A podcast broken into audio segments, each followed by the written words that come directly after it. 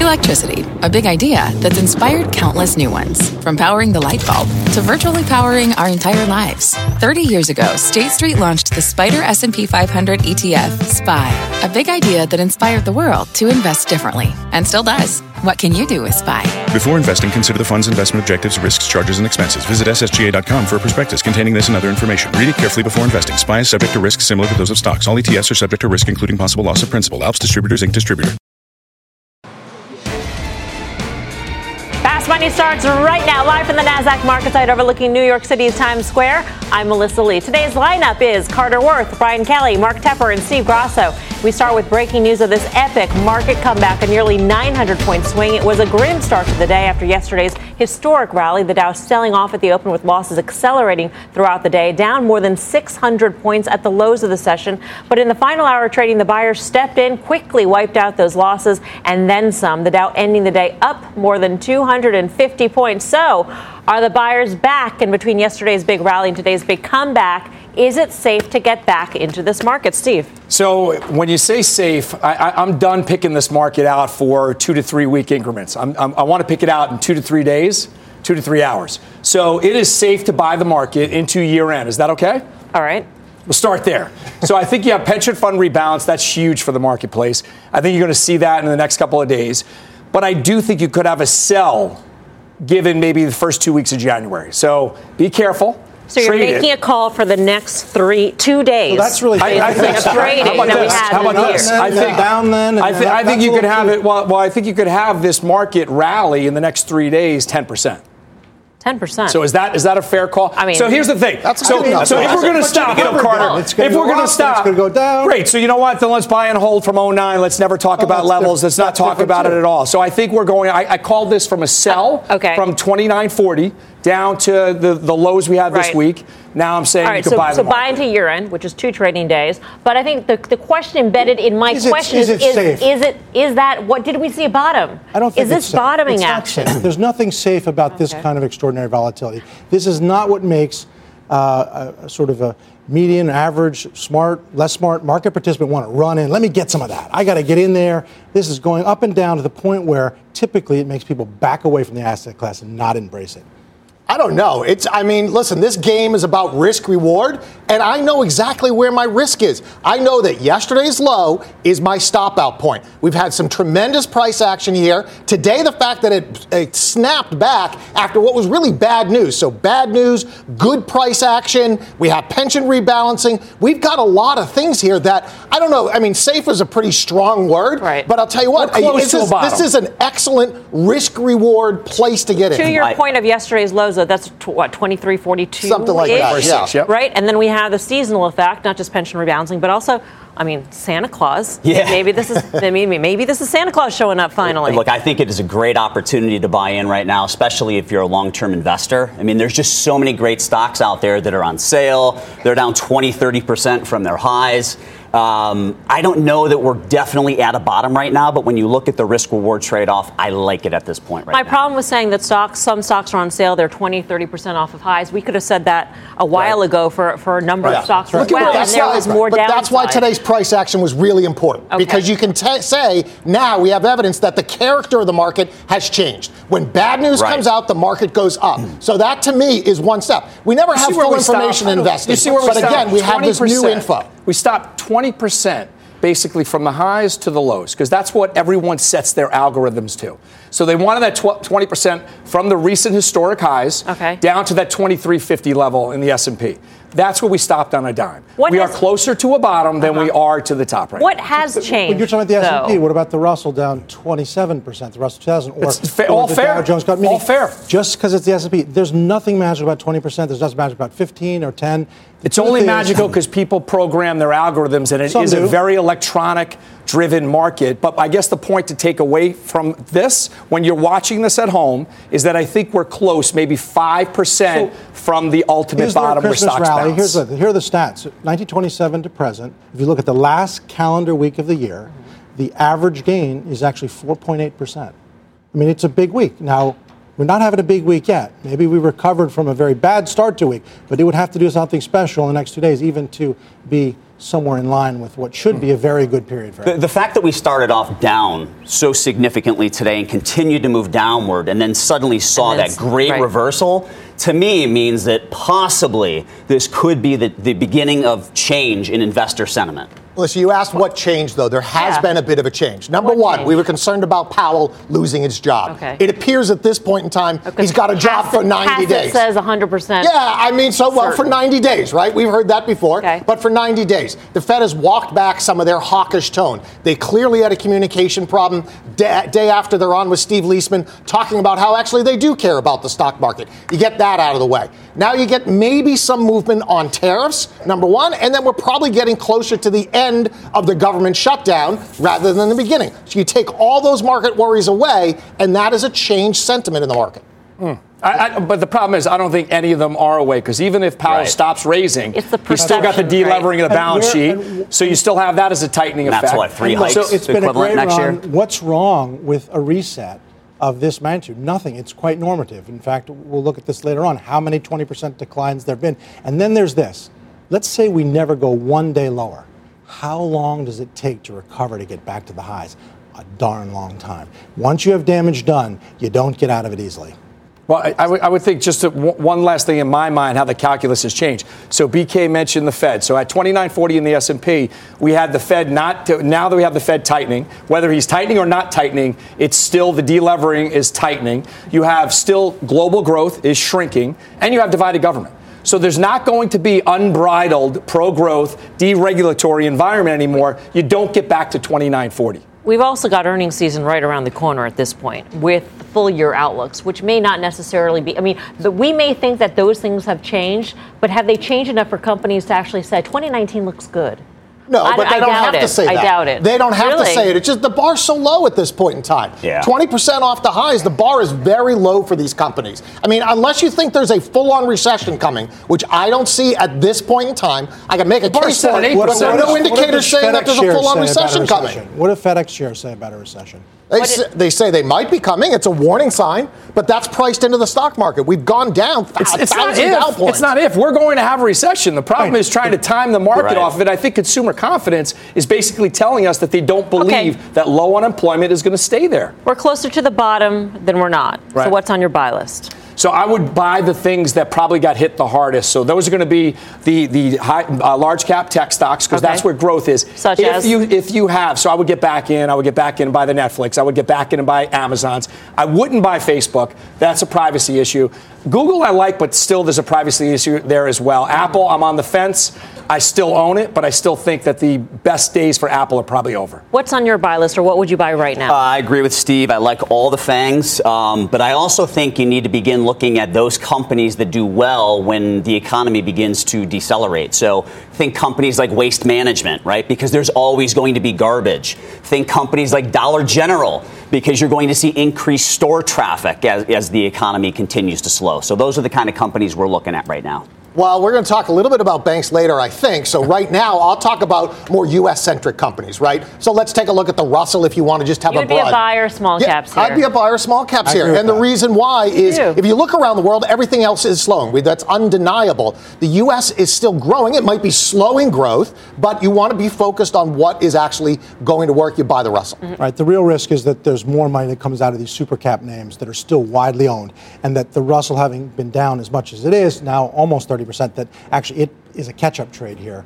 relative to the super cap names that are still beloved. And in many ways people have not abandoned them the way they typically do when things are really uh, uh, sort of getting so the, the issue yeah. we have with small caps is, is the debt levels are just way too high. And we feel like at this stage of the game late cycle we're trying to focus on those companies that have lower debt levels right? So the russell unfortunately just doesn't fit the parameters we're looking for. I mean yeah. mark Yusko trots out this chart from bianco research saying a third of the companies in the small cap index are, are zombie companies. They don't have enough three-year ebit to cover their debt payments. Yeah i'm not i'm not going to be in yeah, the small caps for three years though. Right I mean, remember listen, I'm, I'm a right trainer. I, you know, listen, I'm in the moving business here. I move stocks. Saying I move them out, I'm not in the storage business. I'm saying as a rebound, you get lower rates. That's going to help those debt levels. You get any type of rebound in the economy. That's going to help the debt levels. But bottom line is something that's down 30%. That's right. I think you rip it high. I mean, yeah. You guys, yeah. three of you are bullish, right? If you yeah. believe market's yep. going higher, you want to play the smaller cap names here right. for a rebound. Even the bear like the If you smaller ha- cap names. Sure, because it, for my case, it's a spread over the large, which is so extreme. Now. Right. Despite today's reversal, our own chart master here, Carter, says the worst is yet to come for the markets. We sort of kind of gleaned that from his commentary. Why don't you make your way Sure, through let's plasma, look. Carter? I mean, look, i i i are we just going to skip away with a 20% sell-off? It sounds like it's a lot, but is it? Let's let's talk about the facts. So we'll remove my opinion and everybody else's and just look at the numbers. How many 20% plus sell-offs have there been? Where it actually draws down, as was this time, more than 20% from the absolute peak to uh, the low point. There have been 32 since 1927. Let's move forward and talk about those 32. So the mean decline is 31%. The median decline is 28. Does it mean we have to match those? Some have been 20 or 21, 22 and have stopped. But again, if you were to take all of them, it would imply that if we were to be in long, that there's more. Let's talk about the duration. Now, of those 32, 20% plus sell-offs, the mean duration is 4.6 months. The median is three. This one's three months, three and a half, right? So we're only three and a half, perhaps maybe a, month and a half. I think January could be very, very bad, which would set us up for this 4.6. Okay, now, forget about the downside. Let's say the guys are right, it never goes lower. How long does it take to recover? That's really the issue. So, of those 32, 20% plus sell offs, the mean time to recoup the losses, right here, big bold, is four years and seven months. The median time is two years. Some recover in seven or eight months, some recover in 12 or 14, but very rarely do you just dust it off. The point is, damage has been done. And Interestingly, it happened from an instance where everyone was bullish at the exact wrong time in October for a breakout. Carter, why don't you come back over to the desk? Because it'd be very awkward to have a chair at the end here. Um, so the bottom line here is, as much as people might want to believe that these past two days mark some sort of a bottom or recovery, it will take years. If even if it were true, it will take years. I mean, I would say it's at least back. a year. Right now, uh-huh. again, the median and mean mean helps to adjust for skew of big periods where it's down for four and five years. Right. But the point is, think about anything. If you if you have a little trouble, you get out of it. If you if you get hurt, if you if you blow out your knee, you don't recover quickly. You actually do a lot of rehab, or maybe you get a knee replacement. The point is, damage has been done. The holes in the boat, you've got to bail, you've got to. I agree patch with the damage you has been done. Get back, and there's still people think, oh well, we'll have a January rally. I, tot- I totally agree with rally, you. we'll Damage has been done, but I, but I think what the problem is, we've all been in this business for so long that when we start to look at how quick these markets change, today, the last couple of days, this year, things are fast forwarded. So that four years where you're looking at that could be four months, could be four weeks. They, they change differently. Uh, The pace is totally different. I mean, this is computerized trading. This, this is the algos kicking in, exacerbating the moves on the up they and all the go down. on the same Everything levels and they all on the set same to the day. same Think about it. The first week in October, rates peaked at 330. S&P peaked at 2940, Mm-hmm. and crude peaked. And they've literally all collapsed simultaneously. Is that a bullish thing, or is that something to be worried about? I, No, it's I, I don't dis- I don't disagree. I think eventually we're probably going to erase the whole. Ironically enough, it'll be the erasing of the whole Trump rally because I think that's where we're headed, and that's somewhere around 2075 in the S&P. So ultimately, if things go on this same path. You would have to erase if, if that is not in, instilled in the market any longer. If all those bullish things are not there, Uh-huh. they have to be erased. Or could this be 2011? I mean, in, Or- or terms, in terms of the 20% 16. drawdowns, right? I mean, I don't know if that made the cut because it was like 19% or something like that from the end of April to the beginning of October in 2011, where we saw a 19, 20% drawdown. We saw what looked like bottoming action, and then we saw basically the start Yeah, of, and, and what I we think Carter have was now. saying, you know, 15, 16, market looked very much like that. I made the comment last night that this market reminded me of how the market traded in 2008. That's not to say we're having a crisis, but you had these massive bear market rallies, and they ripped your face off if you were short, and you could make a lot of money on them if you were long. So that's really what I'm looking at here.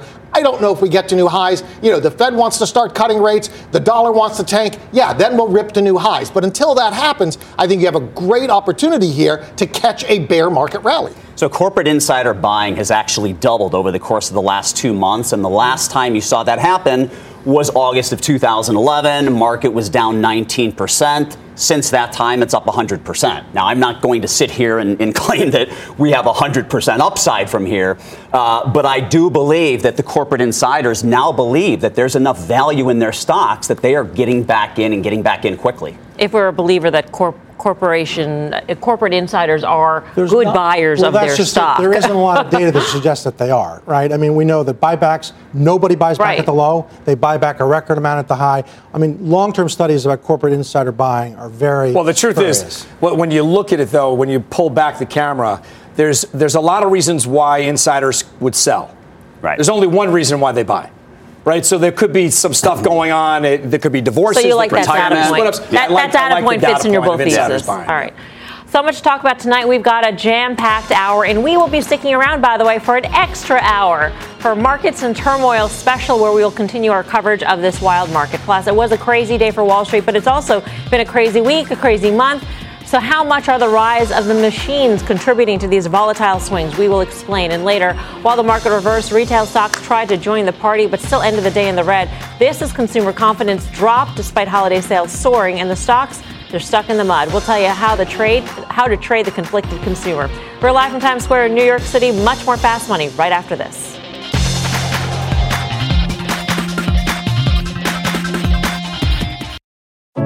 What does it mean to be rich? Maybe it's less about reaching a magic number and more about discovering the magic in life. At Edward Jones, our dedicated financial advisors are the people you can count on for financial strategies that help support a life you love. Because the key to being rich is knowing what counts. Learn more about our comprehensive approach to planning at edwardjones.com slash find your rich. Edward Jones, member SIPC. Welcome back to Fast Money. If you thought nearly $1 trillion in holiday spending meant that everything was rosy on Main Street, well, the science is still out. After skyrocketing in yesterday's record rally, the XRT retail ETF tried to turn around with the rest of the market, but still ended the day in the red. Consumers spent $850 billion this holiday season. But that blockbuster number and the lowest unemployment in about half a century didn't exactly jive with today's consumer confidence number, which came in at 121.1, about five index points below economists' expectations. So, how strong is the consumer? How do you trade the conflicted?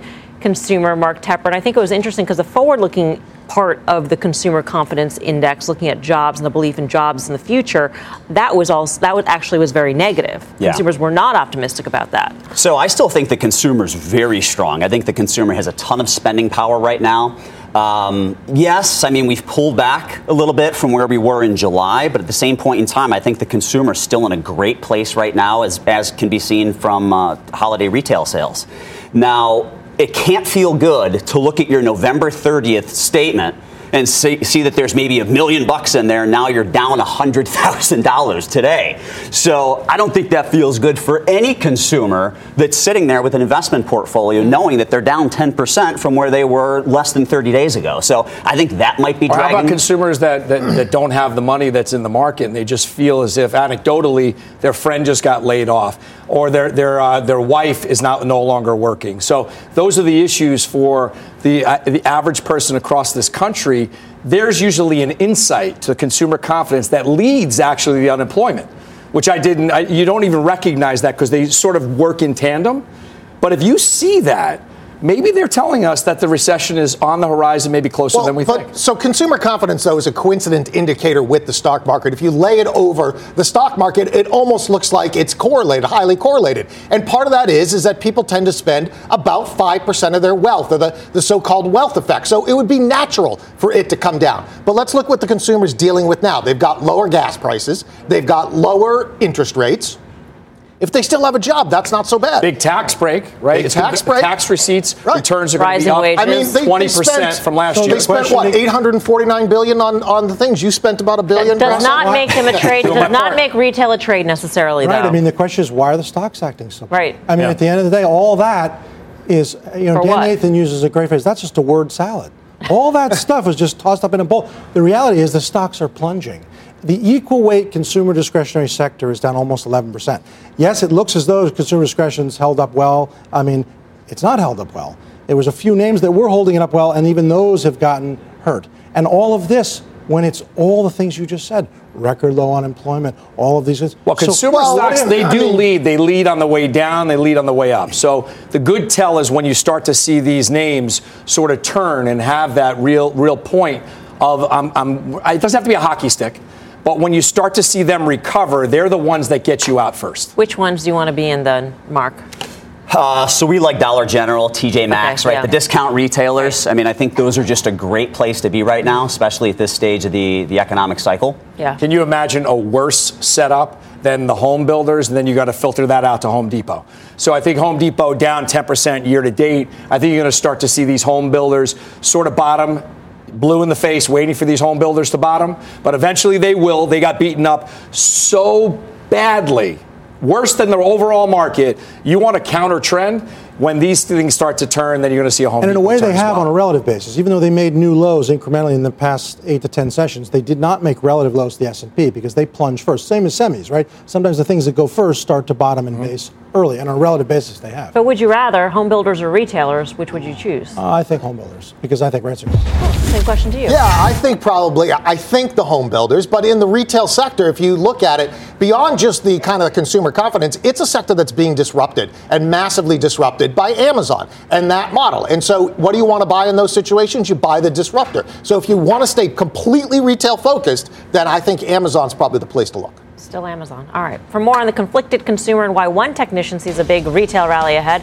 head over to tradingnation.cnbc.com for more on that bold call. And still ahead, this market has gone wild, and it could be thanks to the rise of the machines. We'll tell you what it means for your money. Plus, banks on track for their worst month since February 2009. But one of our traders says now could be the time to buy the beaten up group. We will explain why. I'm Melissa Lee. You're watching Fast Money on CNBC. First in business worldwide. Much more Fast Money right after this.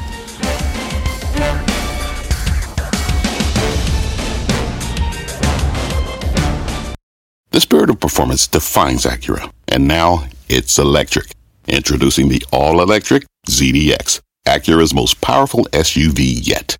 While what powers their cars may change, the energy that makes Acura never will. Crafted using the same formula that brought them electrified supercars and multiple IMSA championships, the ZDX has track tested performance that packs an energy all its own. With a premium Bang & Olufsen sound system and up to 313 mile range on a single charge, and a Type S variant with an estimated 500 horsepower, the ZDX is everything they said electric could never be. It was built with the driver in mind, just like Acura's been doing since the beginning. We could talk all day, but the only way to experience this electric performance is to drive it yourself. Unlock the energy and order yours at Acura.com. What's on the horizon for financial markets? At PGIM, it's a question that over 1,400 investment professionals relentlessly research in pursuit of your long term goals. Specialized across asset classes, but united in collaboration, our teams provide global and local expertise. Our investments shape tomorrow, today. Pursue your tomorrow with PGIM, a leading global asset manager. Welcome back to Fast Money. It's been a wild week on Wall Street. Stocks getting slammed on Monday for the worst Christmas Eve ever for the markets. Then yesterday, the Dow saw its biggest point gain in history, and today a nearly 900 point reversal, the big biggest comeback in a decade. So, what is behind these massive swings? Well. Could it be the classic case of man versus machine? Check out this article from the Wall Street Journal titled Behind the Market Swoon The Herd Like Behavior of Computerized Trading. The article pinpointing the violent moves to the rise in electronic trading. So, is this really the driving force behind these huge point moves? Let's bring in Bob Pisani for more on this. Bob, we hear it all the time. It's the algos, it's sure the computers. Do. Yeah, I'm sorry, Melissa. I know, folks. It sure looks scary. The Dow moves 800 points in an afternoon? How could that even happen? There's a lot of players in the markets, folks. One of the larger players are quant funds that have many different strategies, but they all have some blend of stocks and bonds and commodities. And all of them, all of them have levels at which they will buy and sell assets. So, for example, we saw clear signs in the last couple months that many traders would sell when the S&P dropped below its 200-day moving average. Now, in the old days, when the, that happened, the trader would call on the floor 20 years ago and sell, and it would take a while to get that sell order through. Not anymore. Today, thanks to algorithms, you can electronically insert an order into the market the second that level is hit, the second. Now, if a lot of people have a strategy to sell at that level, you get these big moves. I know it's disconcerting. It is to me too. But don't kid yourself. It's happening because a lot of people want to sell. But are these quant funds the cause of volatility? That's very doubtful. You know, remember the markets had very low volatility for years. We complained about the low volatility. The VIX was below 12 for most of the last five years. If machines profit from high volatility, why didn't they cause more volatility? The answer is they can't. Volatility spiked notably in the beginning of October for some very obvious reasons. On concerns that the Fed was going to be too aggressive hiking rates, number one. On data showing China was slowing. And on tariff worries. None of these issues have been resolved, so the volatility continues. The markets have a lot to figure out. We have no idea what 2019 earnings are going to look like. And of course, on top of that, we have political risk in the White House as well. That too is also a big problem. Back to you, Melissa. So, Bob, I'm sorry for, for being so obtuse about this, but are you saying that machines uh, are, are they didn't cause the volatility because otherwise, if they were in the markets, they would have created more volatility?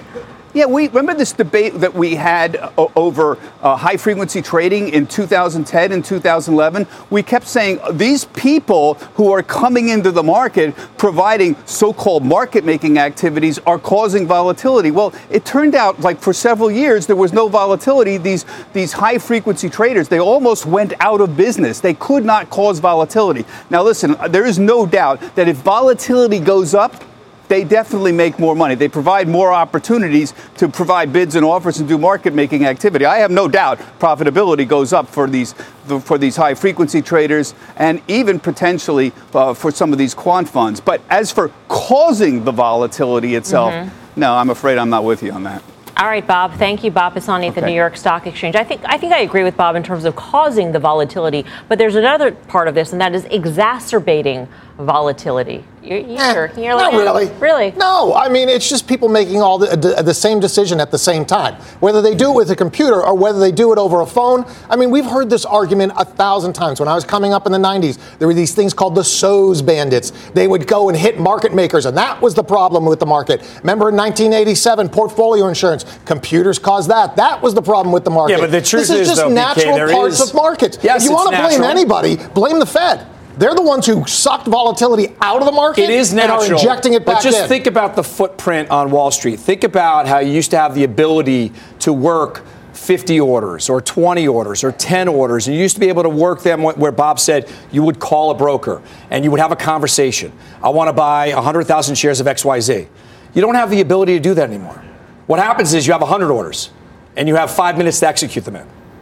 So you get an algorithm that could spit out and do all of it. So you have an algorithm that is trading millions of shares, billions of dollars on an everyday basis, and it's doing it more effectively, but not with a human element. Okay. So they're running it up and running it down. But I would I would posit that maybe this makes the markets much more efficient. That it's really this is really efficiency at its height to have these market swings happen in a very compressed period of time uh, that otherwise would have happened over a longer period. Or let's time. take for the individual investor. I mean, to have to call up your stockbroker and then have him come to the line and then let's sell some of this and sell some of that. Whereas it's all. I mean, think about it, in 2000, maybe 12 percent of all money was in ETFs or passive sort of index based. Now it's up to 50 percent or more. It's it's a, it's a better thing. You can say, I just want to get into gold, and now I want to get out of my financials, XLF, into biotech. It's not a bad thing. It's a good thing. So for the retail investor, because oftentimes you hear about the rise of the machines, and the retail investor is at a disadvantage. Is that the case or not the case? I, I, don't think so. I mean, I think what's really going on right now is, you know, we're, we're at the stage of this stock market cycle where volatility is going to increase. I mean, it, it's just a given. Um, it is not unnatural. I mean, this is the longest bull market in the history of the United States. It's almost 10 years in the making. It's not unnatural at this point for investors to feel a bit of discomfort when it comes to experiencing or, or hearing about potentially uh, slowing economic growth next year or uh, a deceleration in earnings growth. So um, I don't think the retail investor is at a disadvantage. I think it actually gives the retail investor more entry points, more exit points on a, on a more frequent basis basis. And that's why knowing the technical levels are more important than ever because when we sell down to 2350 in the S&P mm-hmm. and stop on a dime, almost to the decimal, everyone's algos were sent set to the same number in the S&P. Right. The extrapolation though of this is is the 4-year figure, the 2-year figure, right. all those figures that you're putting up there in terms of the recovery from market sell-offs that also gets compressed. Is, is that why you said I, a year? I don't know. There's no way to, to know that. But what we do know is that the less friction there is, and just what you said, in a way, the more if efficient. Costs are down. You can trade stocks for free. You can get baskets, and all of that is, is a positive thing. But it also, just like anything, it can at certain moments exacerbate something sure. that's already exacerbated. And, and haven't most retail investors outperformed hedge funds over the last 10 years, anyways? I mean, right? Well, well, think, well, think, about think yes, about what that's that's comparing most people who are long only versus people who are long short in a bull market. think about what you just said before, the passive investing. When you go into a passive investment, it has to spit out and buy or sell every one of those underlying issues within that ETF, within that exchange traded fund. So it creates these massive moves when someone is just liquidating a passive portfolio. All right. We'll have much more on these crazy market swings, and we will get Jim Cramer's take on today's big reversal. That is later. Plus, financials have been taken to the woodshed this year, but one of the traders says it could be time to buy this beaten down group. He'll tell us what has him so bullish when Fast Money returns. Welcome back to Fast Money. Financials, like the rest of the market, making a big comeback and ending the day slightly higher, but the sector is still on track for its worst month since February 2009. And the chart master says there's even more pain ahead. Carter, what are you looking at? Well, let's look at a bunch of things. But uh, here's all data. Now, again, GICS data only goes back to 1989 in the current sector nomenclature that we have. Um, but what optically is very clear there's your financial crisis low in 09. This is the XLF or the actual S&P sector. And here's the high. But the interesting thing is, look where it stopped. It is literally a perfect, that's the 2007, just before the entire collapse of the U.S. banking system and all got bailed out. And what we have, by all accounts, is a perfect double top. So let's zero in on the recent sell off. We know financials are down hard. Now, what I'm thinking, and, and Grasso was referring to this to the market overall, I'm thinking at a minimum that we undo the entire election move. So that line uh, would imply, if we were to get to it, another, let's say, 9 to 10 percent, just to get down to uh, the line. Now, let's look at the next chart and draw the actual trend line. So, this has worked from the financial crisis low, the U.S. debt downgrade in 2011, 2015, 16, and here we are again. Were we to get down to that, which again is this top, let's put it all together on the next chart. Here they are. I think that's what's coming. I think we're going to both find support there and the trend line. And that's the point at which one might want to get involved in financials in a big way or even as an overweight. But then there's this, and this is the sort of thing that's inescapable. Here's our double top again, right? Where we peaked in seven, 2007. But look at the relative performance. Yes, financials off the financial crisis low, huge advance. But what did they do really? They did this it's a place where money goes to die. And that's because of all the dilution, right? The issuing of shares to try to get themselves out of the big rut they were in, bankruptcy. And basically, one has not been paid, even as they've advanced, relative to what one could have done with other choices in the market. I don't think financials, basically, other than a trade, are, are worth uh, being overweight. BK here though disagrees. I do. Yeah. You say it's what time to buy? I think it's uh, yeah. I mean, look at look at what happened. So when I'm looking at the markets, I'm always looking for bad news, good price action. And so let's look what happened over the last week. We had Mnuchin make that ridiculous call to the to every single bank asking, "Are you liquid?" The chances that we have a problem in the U.S. banking sector are so slim. The fire trucks have been pointed right at these banks since 2009. There's no chance there's going to be another fire, in my view, here. Secondly, now the sell off has taken us to below book value, which is something that's relatively unusual. And even if you think that banks and utilities trade at book value, they're trading well below some, well below book value. And unless you think there is a recession coming in the next three months, that book value should actually be all right.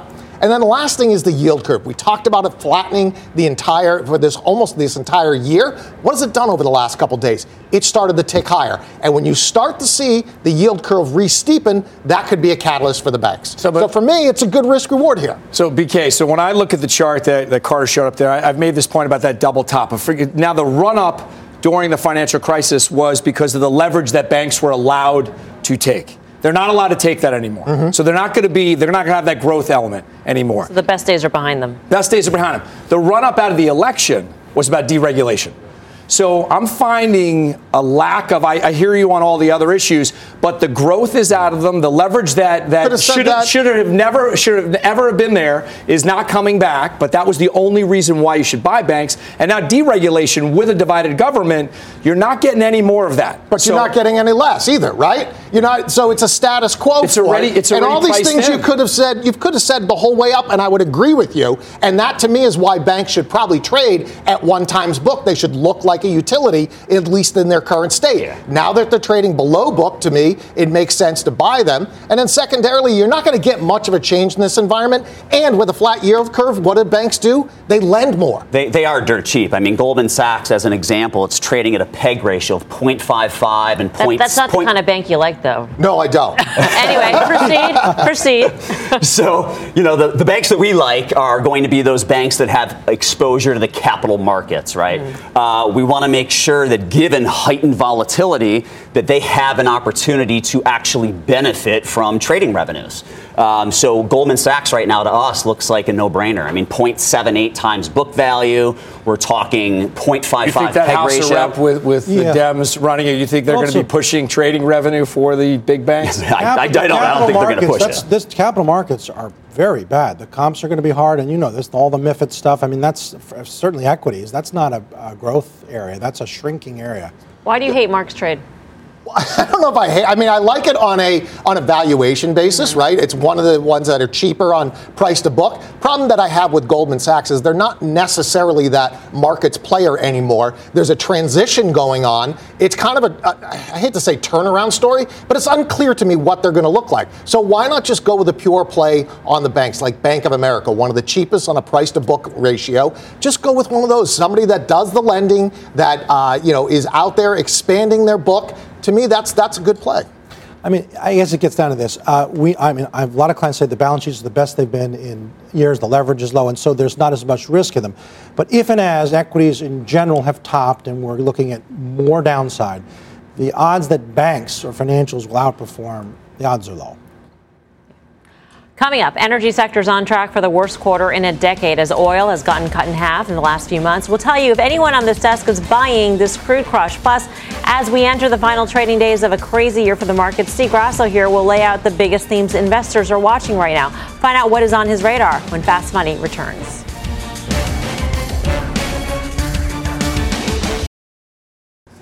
Welcome back to Fast Money. We've got a market flash on Aphria. The stock is soaring after hours. Let's get to Aditi Roy in San Francisco for the details. Hey, Aditi. Hi, Melissa. Aphria shares are up almost 22% after Green Growth launched a takeover bid for the Canadian cannabis company. Under the deal, Aphria shareholders will get 1.57 shares of Green Growth brands for each Aphria share, representing a 45.5% premium over Aphria's closing price on the TSX on December 24th. The CEO of Green Growth is Peter Horvath, a former Victoria's Secret and American Eagle Outfitters executive. In the release, he says, We are confident confident that the significant premium we are offering and the opportunity to participate in the growth of a stronger combined company are so compelling that we are taking our offer directly to Aphria shareholders.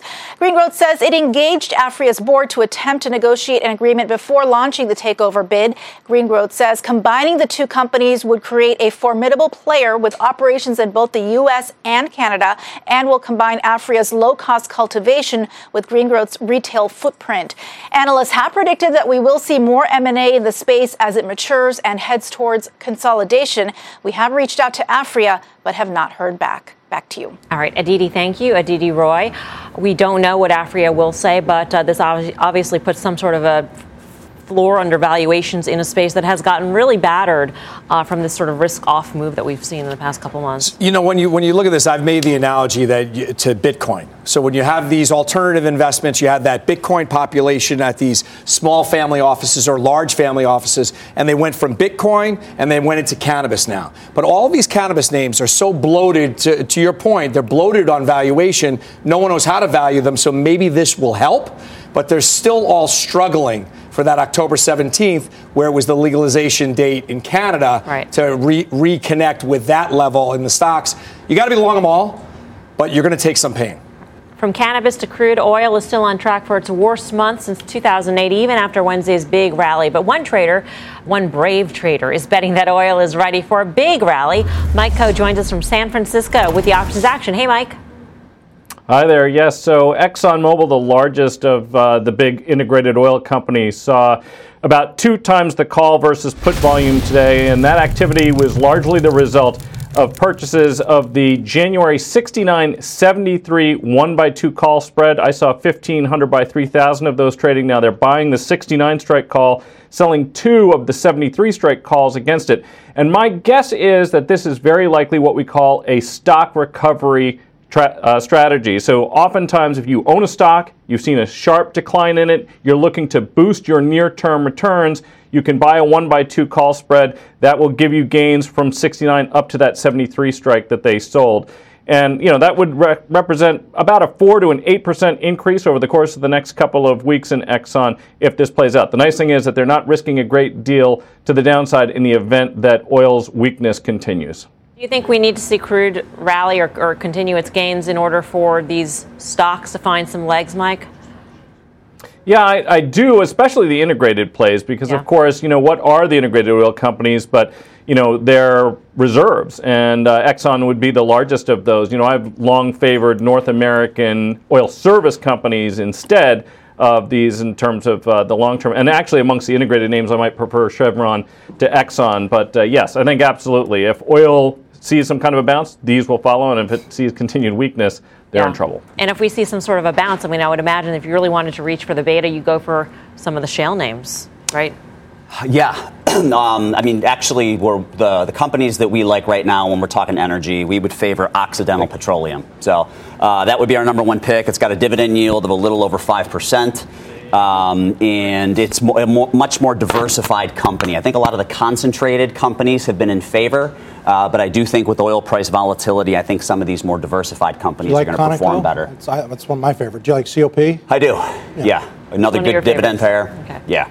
All right. So the, the problem is Conoco is okay. Conoco's up on the year, but Oxy is down 17%. So it's very difficult to buy it for a dividend because you lose it very quickly. All right. Nice. Thanks out there, Mike. Uh, for more options action, check out the full show. That's tomorrow, 5.30 p.m. Eastern Time. And we'll have much more on the Dow's huge reversal today with CNBC's special markets and turmoil beginning at 6 p.m. Tune in to find out what CNBC's Jim Cramer has to say about this big move. Plus, these crazy swings have you wondering what to do next. We've got you covered. Send us your questions to at CNBC Fast Money. The traders will be taking tweets later on in the show. We're live at the NASDAQ in Times Square. Much more Fast Money on this very busy night.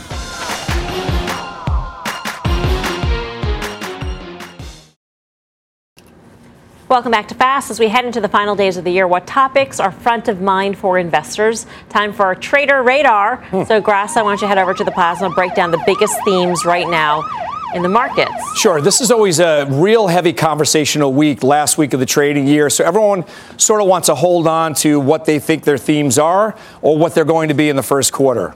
Why don't we look at rebalancing, right? This is the major thing pension fund. On Monday, Goldman Sachs had out a piece that the pension fund rebalance was going to be 110 billion with a B coming into the marketplace. Then after the big rally, they said it was going to be scratch that, 84 billion. After the turnaround today, it's probably going to be around 70 billion dollars coming into the marketplace. Those are big numbers. There is some flexibility. Pension funds do not have to do it by year end, but the majority, I would say 90% of them are going to do it by year end. The market has to absorb that. Equities must be bought. So let's go on to the next thing. Positioning. So we talked about it. Whether it's Carter said buy the IWM, the Russell, the small caps, or whether people are going to get back into those large cap tech stocks. So the news is, right, that what we've seen has been the XLK, the triple Qs, right? All of these tech names they were the ones responsible for this movement in the marketplace. So if you don't have that anymore, if they're not bought and it's the IWMs, that's not going to put the market to new highs. You're going to get more of this if large cap tech is not bought. Last thing, BK mentioned this at the top of the show trade deal, US China. That is huge. We've forgotten about that because Powell has eclipsed it. If we get that trade deal, that is good easily for 10% in the market. We're just putting darts on a dartboard right now, but I don't think anyone would argue with a 10% move based on a trade deal getting completed with China in the first quarter. You know, Grasso, the past, at least yesterday, it seemed like short covering was a, a, big catalyst for the huge gains that we saw yesterday. Some of the most shorted stocks in the markets had some of the biggest gains. You know, Abercrombie and Fitch, uh, Bed Bath and Beyond, those are a couple of them. Um, so, in terms of positioning, is it also the notion that shorts are out or they're soon going to be out of this market? So I've been a professional trader since 1993. Every rally starts off with a huge short covering rally, so you expect those to move first. Yes, there's a problem if everyone has covered, but trust me, not everyone has covered. There's been such a, a giant move to the downside, there's no possible way that everyone who has to cover has covered yet. But yes, great point. Shorts always start that rally. You know, it's interesting that comment on the shorts because everybody hates the shorts out there except when they save the market. so, I mean, you know, I, shout out to the shorts out there. Thank you for being buyers. Right. Thanks for the historic one day game. Exactly. All right. Thanks, Grasso. Up next, Jim Cramer is live on today's big reversal. Plus, the traders will tell you what their first move for tomorrow is. Much more fast right after this.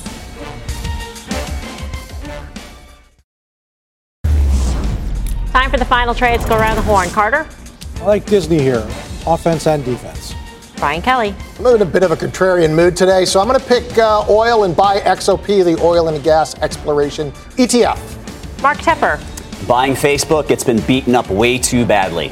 Hmm. Grasso. I'll pick up on that. Lennar, been beaten up way too badly. I'm still long. You should get long. Lennar. I didn't know where you're going to go with that, but I get it now. All right, that does it for us here on Fast. We'll see you back here tomorrow at 5. But meantime, do not move. We've got another hour of jam packed markets coverage, which starts right now. Picture this it's Saturday morning, and you're on your John Deere compact tractor. You're effortlessly breaking ground on your new landscaping project. Next, you're moving piles of rocks just by moving a lever. And now, you're enjoying the warmth of the sun as you clear brush across your pasture. We could keep trying to put you in the moment, but to really understand everything you can do with a John Deere compact tractor, you just have to get in the seat. Learn more at johndeere.com slash get in the seat or visit a dealer near you.